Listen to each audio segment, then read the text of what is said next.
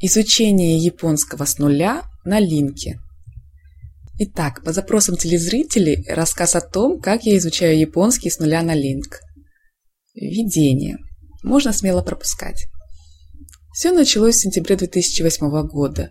Именно тогда я купила авиабилеты Москва-Владивосток-Москва и задумалась над вопросом, чем же мне себя занять в долгом перелете.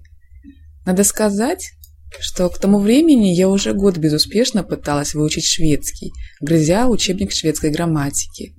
Я не сдвигалась ни на йоту и прекрасно отдавала себе отчет, что по-шведски не заговорю, даже если и выучу все эти энфлика, фликан, фликур, фликурна и эдхус, хус, эдхус, хусен. За правильность не ручаюсь, ибо пишу по памяти, а шведским не занималась уже ого сколько. Поэтому я решила во что бы то ни стало найти в интернете подкаст на шведском с текстовой расшифровкой. И вот за две недели до отпуска я нашла Link. Счастью моему не было предела, и я сразу же принялась регистрироваться. Для регистрации нужен был ник. Мои привычные ники Росинка и Кверсти, именно под этими никами меня знали на фигурно-катательных форумах, уже порядком поднадоели. Поэтому я стала Сакурой. Абсолютно без какой-либо задней мысли, ибо японский я даже не помышляла изучать. Это же жутко сложно, у меня нет на это времени. К тому же в тот момент я была полна энтузиазма изучать шведский. И вот наступил долгожданный отпуск. За пару дней до него я купила себе MP3-плеер, эм скачала всю шведскую хуэсши, распечатала себе небольшую брошюрку с текстом и установила себе на телефон шведско-русский. Или это был шведско-английский словарь. Как видите, я серьезно подошла к своему отпуску. Просто решила, что начинать изучать язык, втягиваться, так сказать, в него, лучше всего в отпуске. Все равно делать по большому счету нечего. За две недели втянуться в язык, а потом уже будет проще находить на изучение каждый день по часу или хотя бы 30 минут.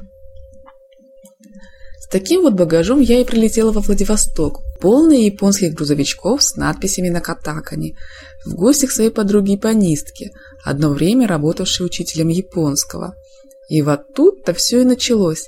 «А, смотри, какой грузовичок! Что на нем написано?» «Кангару! Кангару! Это кенгуру, что ли?» «Ага». В итоге я прослушала водный курс в японскую письменность и узнала, что иностранные слова и имена пишутся слоговой азбукой катаканой.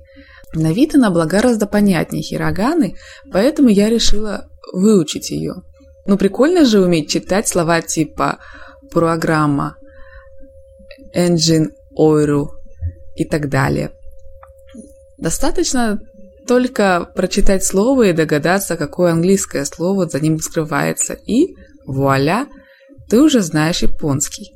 В общем, я нашла у своей подруги карточки по изучению катаканы, положила их рядом со своей кроватью и каждое утро и вечер повторяла катакану – не всю сразу, конечно. Выбрала сначала только Рамосанахива, слоги, из которых составляется мое имя.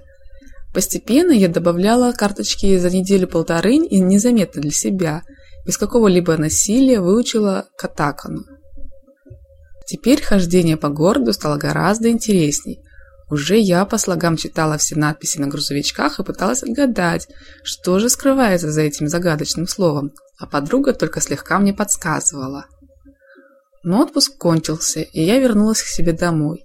Мне очень хотелось вернуться во Владивосток, снова испытать все те эмоции. Как ни крути, а Владивосток был и остается для меня моим тридевятым королевством, сказочной страной. И для того, чтобы вернуть все те отпускные ощущения, я стала изучать японский на линке.